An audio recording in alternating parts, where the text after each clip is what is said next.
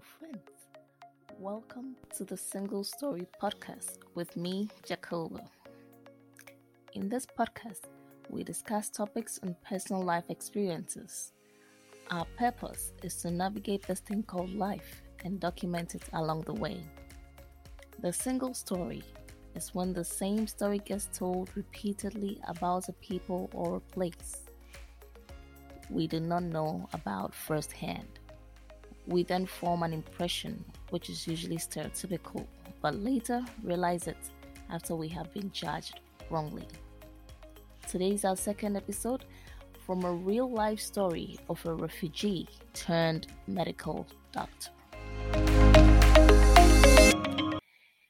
She begged and scourged for food in the forest. She drank water from a stream with dead bodies in it. She rubbed grass on her feet in order to walk long distances in the hot sun in order to survive, facing starvation and malnourishment, all before the age of six.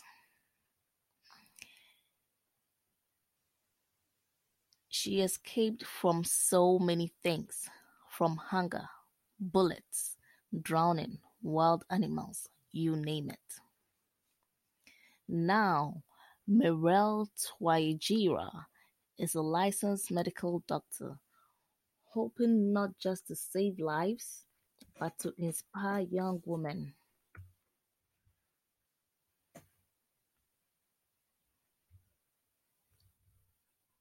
Worldwide, particularly those in the same situation, by showing them there is hope and that life is more than the tragedies.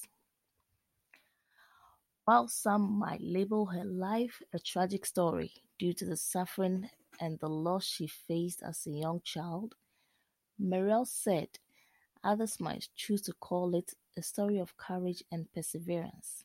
However, I choose to call it a story of hope, from ashes to beauty, like a beautiful glass stained window.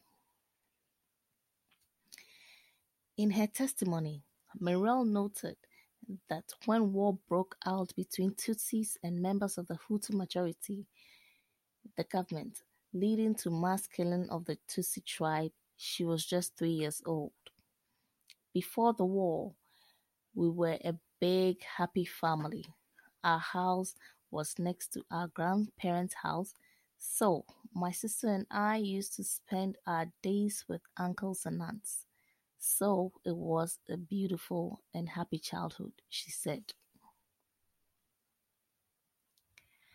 After her father's demise, however, things changed dramatically. My family knew that it was no longer safe for us, so they had to pack and leave, she said, explaining that at first they fled to another district of Rwanda, thinking they could be safe. The only reason I survived this is because I was very little, Mireille said. Despite such a long journey and so much loss, her grandfather moved again for no reason than to give his granddaughter a better education. She recalled that her grandfather really believed in her so much.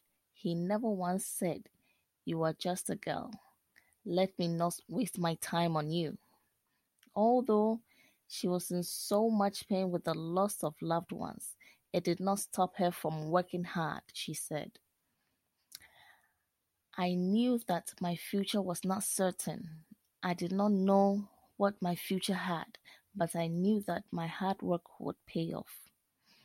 In 2009, she studied for a national final exam in Malawi, a country southern of Africa, and finished among the top six students in the country. At the awards ceremony, the Chinese embassy offered several full-ride scholarships to students to study in China for top students. She then moved to China and studied the language for a year before officially beginning classes in Chinese. She has since graduated and is currently working as a medical medical intern in Malawi. While there were so many times she wanted to give up along the way, Mireille says she persisted because at a certain point she realized that God spared her life, not to keep it for herself, but because there are people that she was meant to serve. Before going to China, she used to think she was just a girl with a tragic past. But when she got to China, she realized that she's got a story to tell a story of God and His love, a story that can change somebody's life. A doctor. As a doctor, Mireille said she felt she can give even more. But in addition to her medical duties, she also looks for opportunities to speak in schools and try to raise hope among the youth, especially refugee youth.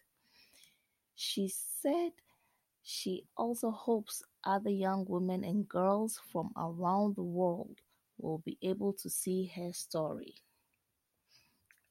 and to know it is all possible. I believe that I'm a pillar of hope for them. Now, this is my story, but unfortunately for many, theirs just ends in the tragedy part, she said, explaining that many refugee children don't even have access to adequate housing, let alone higher education. Even those who get a good education don't necessarily have the same opportunities. Mireille said, so their hopes are just crushed. Is there such humanity in us? Or have we become robots? She asked. What is happening to innocent kids is completely unfair and needs to stop.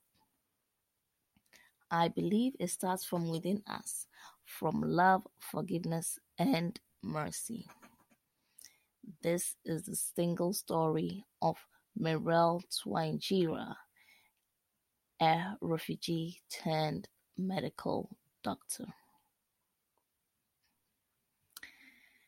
These are the many stories we share on this podcast to inspire and help someone out there not to give up in life. We'll bring today's episode to an end and hope to see you next week. Stay tuned in next week for another episode of an intriguing story. Thank you for listening. Take care. Stay